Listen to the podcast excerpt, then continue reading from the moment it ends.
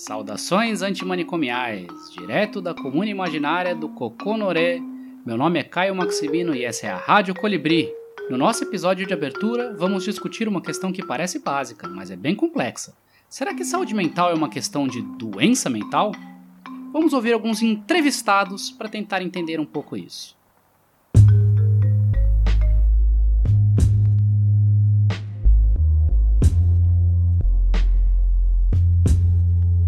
Me chamo Roberta, sou estudante de Ciências Sociais pela Unifespa e moro em Marabá, no Pará. Bom, quando eu penso em doença, uh, eu penso primeiramente em uma causa, em padrões de sintomas e uma alteração, de certa forma, no organismo da pessoa, que pode ser vista por meio de exames ou não. Mas quando se trata de transtorno, eu penso em diagnóstico, diagnóstico de transtorno mental. E segundo o DSM, que eu estou com ele aqui em, minha, em minhas mãos, ele tem uma definição muito boa, que eu vou ler agora. Transtorno mental é uma síndrome caracterizada por perturbação clinicamente significativa na cognição, na regulação emocional ou no comportamento de um indivíduo, que reflete uma disfunção nos processos psicológicos, biológicos ou desenvolvimento subjacente ao funcionamento mental. Transtornos mentais são frequentemente associados ao sofrimento ou incapacidade significativa que afeta atividades sociais, profissionais ou até outras atividades importantes. Então, é isso, eu penso que também varia de pessoa para pessoa esses transtornos e que tem certos critérios para para fazer esses diagnósticos e, e varia, né, de acordo com a gravidade e o grau diferente para cada pessoa.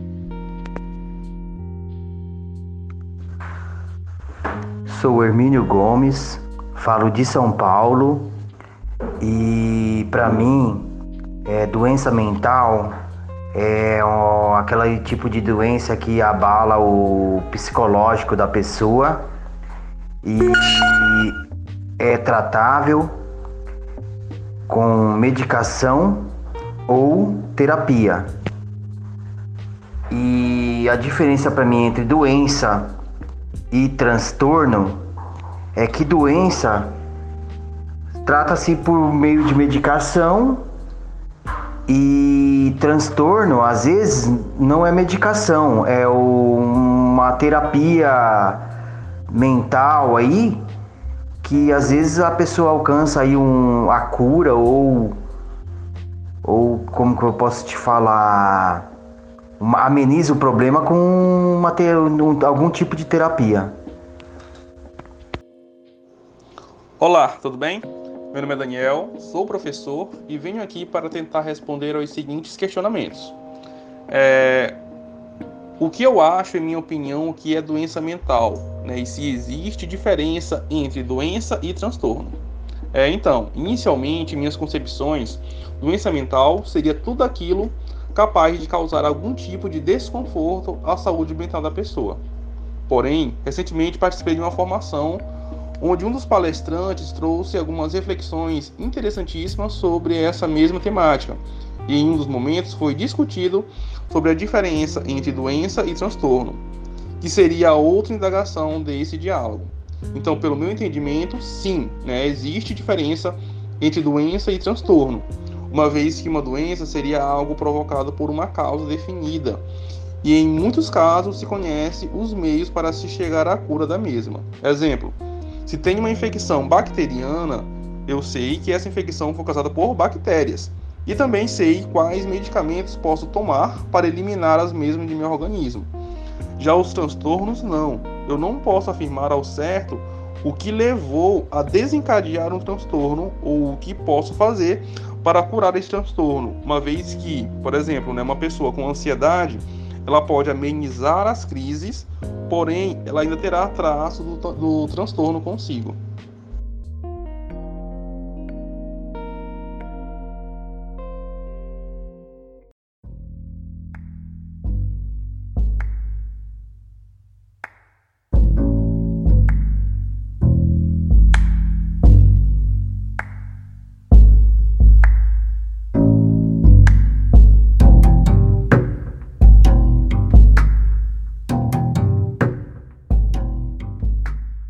Atualmente, vemos cada vez mais um discurso, nos jornais, nas redes sociais, nos cursos de saúde e nos consultórios médicos, de que o sofrimento mental e emocional, bem como as diferentes formas de comportamento não usual, inteligível, diferente, têm a mesma natureza dos problemas físicos, como câncer, o sarampo, diabetes ou a Covid-19. As entrevistas no começo desse episódio apontam um pouco essa concepção. A afirmação parece ser simples. A depressão, a ansiedade e a esquizofrenia são doenças como qualquer outra, o que revela a noção de que não somente são formas de patologias do corpo, mas especificamente seriam doenças do cérebro, como também devem ser entendidas a partir do mesmo modelo que explica as outras doenças. Ou seja, afirma-se que há uma similaridade entre o corpo e o comportamento, e que essa similaridade exige a aplicação de, das teorias e práticas da medicina às ações, pensamentos e sentimentos das pessoas. Esse modelo é o que costuma ser chamado de modelo médico, modelo biomédico ou medicalização. O modelo biomédico opera através de uma linguagem médica de sintomas, transtornos, doenças e tratamento, através de uma prática médica de diagnóstico, hospitalização e administração de fármacos, e através de uma pesquisa médica que busca descobrir as causas genéticas e biológicas das doenças mentais. Mas será que essa concepção faz sentido? O psiquiatra Robert Evan Kendall, cuja obra se focou principalmente na questão da classificação diagnóstica, ou seja, no estudo de como e se podemos diferenciar entre o normal e o patológico, ou entre um determinado diagnóstico, como transtorno depressivo maior, e outro, como transtorno esquizoafetivo, sugeriu que podemos separar os diferentes conceitos de doença e transtorno como termos biomédicos ou como termos sociopolíticos. No primeiro caso, o sofrimento psicológico seria entendido principalmente como produzindo uma forma de desvantagem biológica que teria base em alterações patológicas no corpo, mais especificamente no sistema nervoso. No segundo caso, o sofrimento psicológico é entendido como doença ou transtorno porque é considerado por uma cultura como algo indesejável e porque percebe-se que profissionais da saúde e suas tecnologias poderiam lidar mais efetivamente com o problema do que as outras alternativas, como o sistema carcerário, as igrejas ou a assistência social. O modelo médico entende o sofrimento em termos biomédicos o que a entrevistada Roberta falou no começo do episódio vai bastante nessa direção. Para compreendermos melhor essa visão, precisamos entender que há uma diferença entre a linguagem popular sobre o diagnóstico e o que é de fato feito quando um diagnóstico é realizado. Para a linguagem popular do diagnóstico médico, o processo de diagnosticar tem a ver com descobrir o que está errado com alguém ou qual é a doença que essa pessoa tem, como se se desvelasse uma espécie de verdade, uma base por trás daquele sofrimento. Na verdade, a prática do diagnóstico médico é um processo em que se busca encontrar a correspondência entre padrões de problemas corporais já identificados pela ciência e as queixas, que são os sintomas e anormalidades apresentadas por um paciente em particular.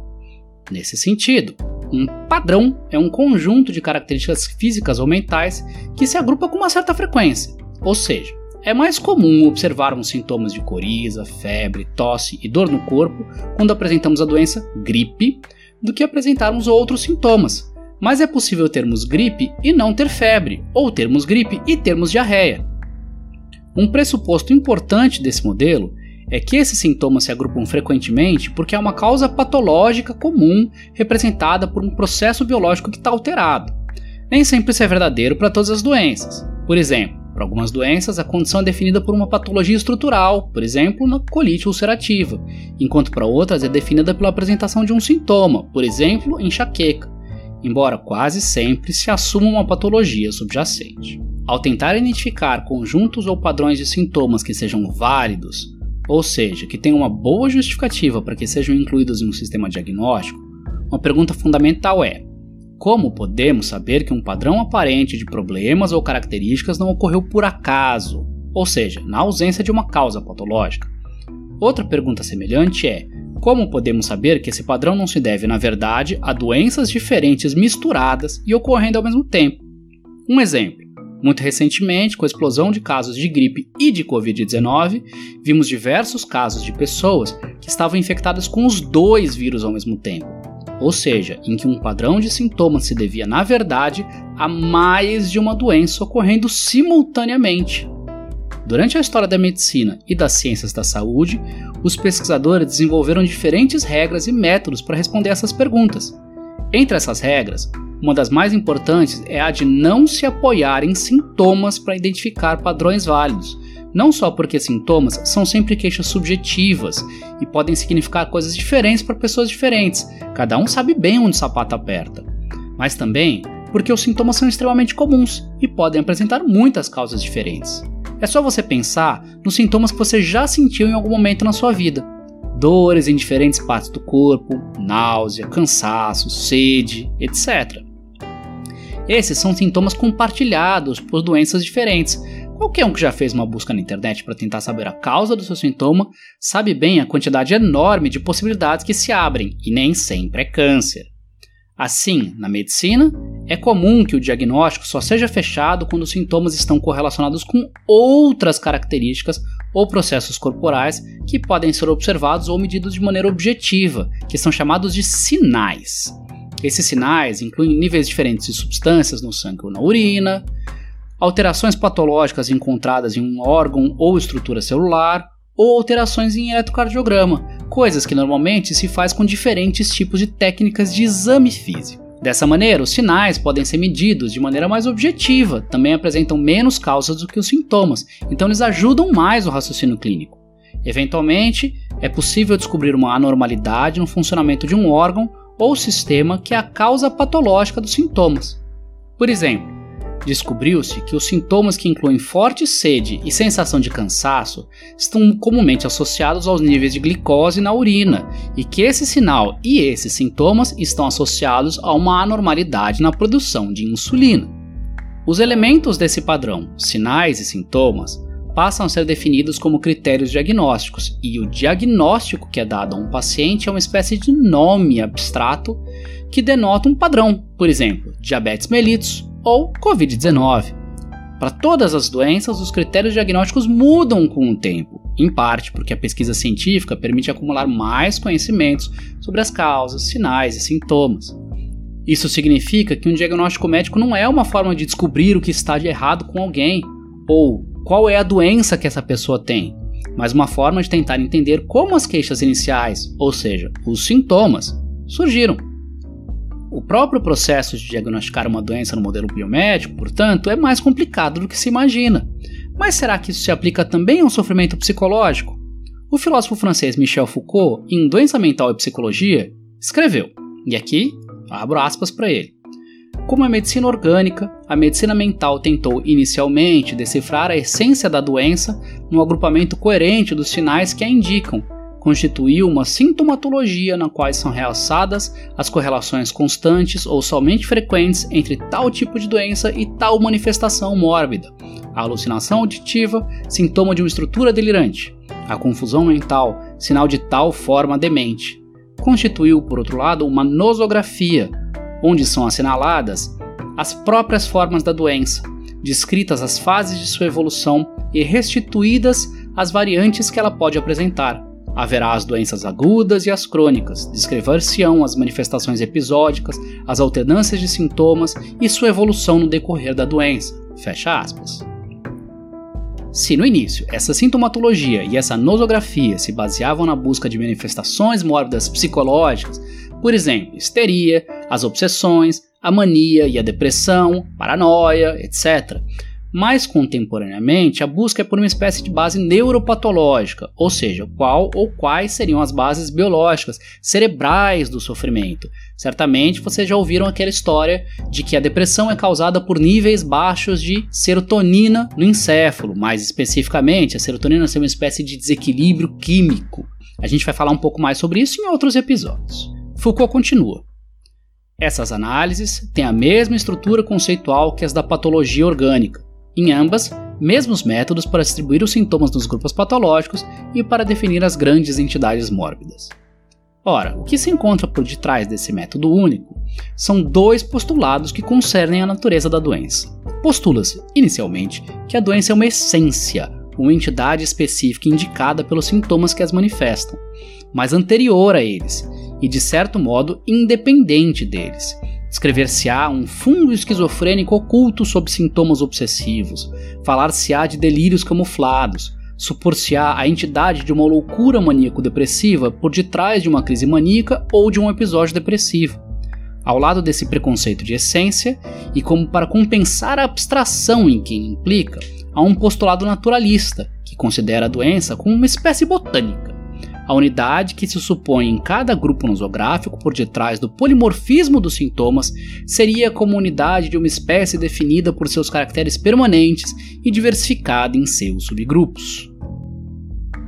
Na história da nosologia psiquiátrica do século XX, muito dessa unidade foi entendida como uma espécie de mecanismo psicológico, por exemplo, a noção de neurose na psicanálise ou de reação na psicobiologia mairiana. Entretanto, na década de 1960, a psiquiatria começa a receber muitas críticas, em parte devido à incapacidade de estabelecer diagnósticos válidos, já que a utilização do principal instrumento diagnóstico existente então, a segunda edição do Manual Diagnóstico e Estatístico das Doenças Mentais, o famoso DSM, como eu falei em sua segunda edição naquela época, gerava baixa concordância entre profissionais. Ou seja, um mesmo paciente poderia ser diagnosticado com transtornos bem diferentes a depender do profissional fazendo o diagnóstico. Naquele momento, um grupo da Washington University, um conjunto de psiquiatras que incluíam Samuel Gills, Eli Robbins e Robert Spitzer, que foi muito influente na revisão do manual, assumiu que uma das causas dessa dificuldade de diagnóstico era o apelo a teorias sobre mecanismos psicológicos. Resolveram produzir uma nova edição que fosse, nas palavras deles, ateórica ou seja, que eliminasse teorias provisórias sobre mecanismos psicológicos que não houvessem sido ainda comprovadas pela pesquisa científica. Para isso, lançaram mão do conceito de validade emprestado da psicometria, que é a ciência dos testes psicológicos, e definiram o que chamaram de critérios operacionais para o diagnóstico de cada transtorno específico. Originalmente, os critérios incluem identificação de fatores causais, que se chama de etiologia, estados terminais relativamente típicos, mecanismos psicobiológicos e psicopatológicos característicos, antecedentes genético-familiares algo específicos e respostas a tratamentos mais ou menos previsíveis. Entretanto, para a esmagadora maioria dos transtornos, não foi possível ainda identificar com algum grau de consistência nenhum desses critérios, e na prática, o DSM, Manual Diagnóstico Estatístico dos Transtornos Mentais, hoje em sua quinta edição, DSM-5, utiliza somente conjuntos de sintomas como classificadores e um especificador de prejuízo individual ou social para diferenciar o que seriam sintomas de um transtorno de qualquer variação da normalidade. Na psicometria clássica, uma medida é válida se ela é capaz de discriminar entre diferentes construtos teóricos, ou seja, não se trata necessariamente de uma correspondência com algo que existe no mundo, mas com um conceito teórico que é útil para descrever o mundo. Assim, nós até poderíamos entender os transtornos mentais como são definidos hoje como construtos teóricos. O problema é que, quando o conceito de validade vai para a psiquiatria, passa a ser visto como uma forma de falar sobre a realidade da doença. Para os psiquiatras, o diagnóstico trata-se de identificar entidades de doença. Entretanto, como agora a operação se foca nos sintomas, mas não postula mais a existência de um processo psicopatológico, deixando para o futuro essa descrição, não se fala mais em doença, já que o conceito de doença, em uma leitura biomédica, implicaria em identificar uma desvantagem biológica, como apontou Robert Kendall, bem como uma causa patológica última, como apontou o psiquiatra Thomas Zass, mas agora chamando de transtorno ou de síndrome, é só anotar as palavras do entrevistado Daniel lá no começo do episódio. As síndromes, da definição do psiquiatra brasileiro Paulo Dalgala Rondo, se referem meramente a agrupamentos relativamente constantes e estáveis de determinados sinais e sintomas. E ele continua: não se trata ainda da definição e da identificação de causas específicas ou de uma natureza essencial do processo patológico. A síndrome é puramente uma definição descritiva de um conjunto momentâneo e recorrente de sinais e sintomas. Podemos ver, portanto, que, mesmo quando o conceito de transtorno ou doença não refere os sintomas a uma causa patológica no domínio da biologia, uma alteração funcional em uma determinada região do sistema nervoso, ainda assim a suposição de que os transtornos mentais têm a mesma estrutura conceitual que as da patologia orgânica, para usar as palavras de Foucault, permanece. Como o filósofo aponta, entretanto, isso traz complicações para a ideia de transtorno mental, e aqui cito ele novamente. A medicina viu esfumar-se progressivamente a linha de separação entre os fatos patológicos e os normais. Ou melhor, ela apreendeu mais claramente que os quadros clínicos não eram uma coleção de fatos anormais, de monstros fisiológicos, mas sim constituídos em parte pelos mecanismos normais e as reações adaptativas de um organismo funcionando segundo sua norma. Por exemplo, as respostas inflamatórias pulmonares que são observadas em uma gripe são respostas orgânicas situadas na linha das possibilidades fisiológicas do tecido pulmonar. Como diz Foucault, é o organismo reagindo de um modo ordenado ao dano patológico e como para repará-lo. No caso dos transtornos mentais, Foucault alerta, se dá algo completamente diferente. Enquanto a patologia orgânica permite isolar a totalidade fisiológica de um indivíduo, a psicologia de um sujeito é incompreensível fora das práticas do meio em relação a ele. Foucault exemplifica a situação da histeria, como se segue. A situação de internamento e de tutela imposta ao alienado desde o fim do século XVIII, sua dependência total com relação à decisão médica contribuíram, sem dúvida, para fixar, no fim do século XIX, o personagem do histérico despojado de seus direitos pelo tutor e pelo conselho de família, recaindo praticamente no estado de menoridade jurídica e moral, privado de sua liberdade pelo médico todo-poderoso, o doente tornava-se o centro de todas as sugestões sociais. E no ponto de convergência dessas práticas, apresentava-se a sugestibilidade como síndrome maior da histeria. O que Foucault sugere aqui é que a própria forma da medicina lidar com o fenômeno da loucura a partir do século XVIII cria as condições de possibilidade de expressão de um sofrimento psicológico na forma de histeria, e não de outras formas. Quando o contexto histórico começa a mudar no começo do século XX e as práticas do meio mudam junto, os sintomas de histeria vão desaparecendo e hoje já não reconhecemos mais a existência desse transtorno. O filósofo húngaro-brasileiro Peter Paul Pelbart explica: para Foucault, não existe fato patológico em si, no sentido de um referente real equivalente à noção que o nomeia. Existem condições históricas que possibilitam, a um só tempo, o fato psicológico e sua interpretação. Doença mental, psicologia, personalidade, todas essas noções só adquirem sentido não quando referidas a conteúdos tidos por objetivos e reais, mas quando integrados no sistema histórico das condições a partir do qual eles são possíveis. Fiquei curioso com essa história e conversei com a historiadora Ana Terra de Leon, que pesquisa a história da loucura e dos sistemas de saúde mental sobre esse sistema. O que ela me falou ilumina bastante a ideia de que o que chamamos de loucura, doença mental, sofrimento psicológico e outros que tais muda muito conforme a história. Quando a gente pensa em história da loucura, eu pelo menos já penso direto no livro do Michel Foucault, homônimo.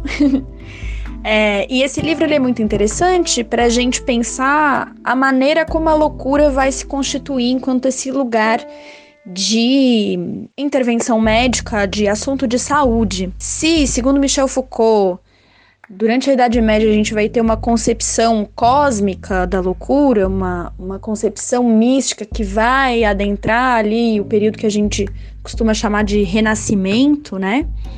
É, a partir do século XVI, a questão da razão vai se colocar como algo decisivo para pensar a sociedade, né, as sociedades europeias. Pouco a pouco, as discussões filosóficas em cima do conceito de razão vão tomar uma centralidade tal que, a partir do Iluminismo e depois com a Revolução Francesa, a razão é um conceito central para o exercício da cidadania. Né? Uma pessoa alienada de razão não poderia ser uma cidadã.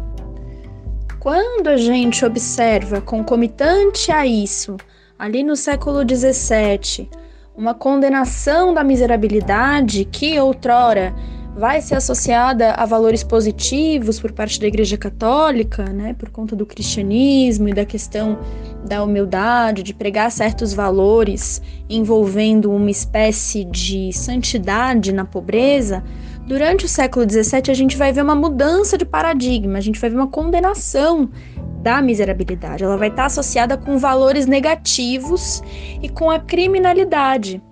Ora, se aos poucos, a razão vai entrar no centro das discussões envolvendo política, envolvendo cidadania, Se o louco vai ser colocado como esse ser alienado da razão, ou seja, a loucura enquanto um fora é, em relação a um dentro que é constituído pela razão, a partir desse momento a gente vai ver uma associação entre loucura e crime, loucura e periculosidade.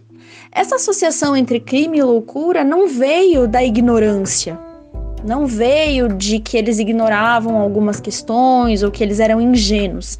Ela vem de um discurso calculado, isso ainda segundo o Michel Foucault. E aí, durante o século XVIII, a gente vai ver. A gente vai ver o internamento enquanto uma instituição, enquanto uma prática voltada para a loucura, né? Isso a gente poderia chamar de institucionalização da loucura, ou seja, um momento histórico em que a loucura passa a virar caso de internamento. Né? Para o Foucault, esse primeiro internamento do século XVIII vai ter um caráter jurídico, justamente por essa associação entre periculosidade e loucura. Eu tiro essa pessoa de circulação porque ela representa um risco para si e para os outros.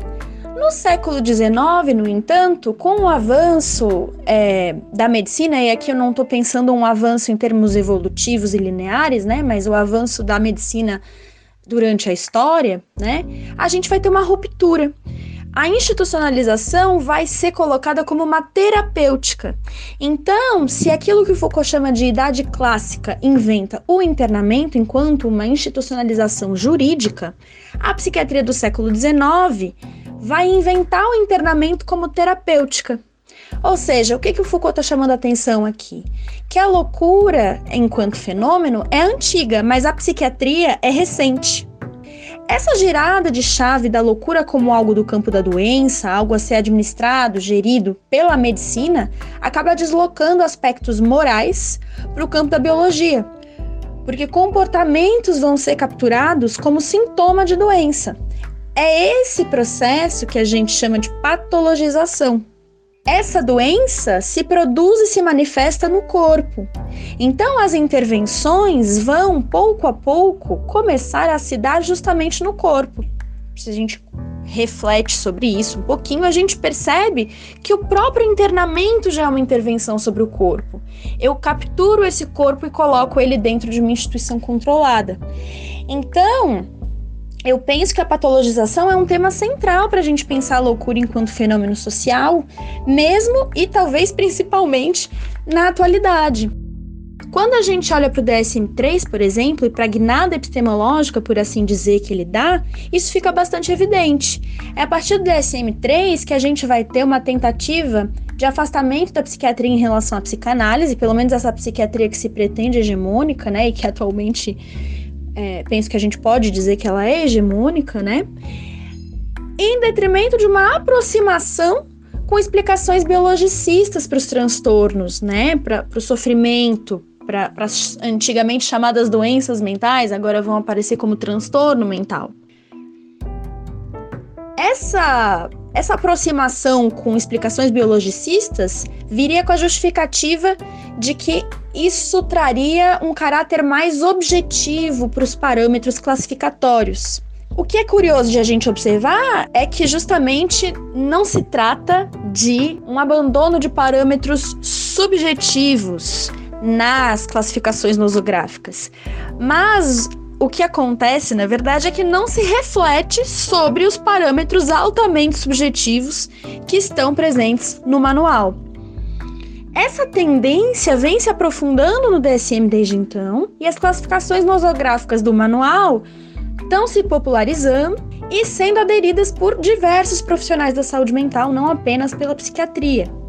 Evidentemente que a patologização dos comportamentos e do sofrimento não é uma exclusividade do DSM, ela é um fenômeno muito maior, muito mais amplo e muito mais complexo, né? Estou trazendo o DSM como um bom exemplo, talvez penso que a patologização do sofrimento na atualidade responde a uma demanda bastante específica de cuidado que emerge justamente em função das formas de sociabilidade produzidas pelo capital e que está relacionada com a captura do corpo como um assunto exclusivo da medicina após o século XIX e que a patologização e a própria medicamentalização, que é a resposta a essa identificação de uma patologia, né? A medicamentalização seria então o uso do remédio, né? A medicação como uma primeira resposta ou principal resposta para esse sofrimento capturado como sintoma. Então eu penso que a patologização e a medicamentalização, como eu ia dizendo, atualizam a institucionalização da loucura, sem necessariamente incorrer ao internamento, porque ambas continuam agindo sobre o corpo. Parece então que a história da passagem do internamento para o tratamento muda a forma como falamos sobre o sofrimento psíquico e o que isso pode nos dizer sobre o status do sofrimento como doença ou como transtorno. A visão biomédica do sofrimento psíquico é contingente historicamente e complicada de um ponto de vista da realidade do que se chama de sintoma. Bom, existem muitas outras questões que atravessam esse ponto. Por exemplo, nos últimos 20 ou 30 anos, a psiquiatria e, como consequência, boa parte da saúde mental tem se transformado cada vez mais em uma leitura biológica do mental, que por muitas vezes é chamado de psiquiatria biológica. Mas esse é um tópico para um próximo episódio. Se você chegou até aqui, deixa o meu muito obrigado pela sua atenção e por dividir esse percurso comigo. Se você quiser saber mais um pouco sobre as referências do episódio, links para redes sociais e muito mais, entre em radiocolibricast.wordpress.com se você gostou do que ouviu aqui e quer mais episódios, assine o podcast no Spotify, RSS ou sua plataforma favorita. É só ir no site radiocolibricast.wordpress.com para encontrar essas informações. Você também pode me ajudar compartilhando esse episódio com alguém que você goste. Fique atento para o próximo episódio!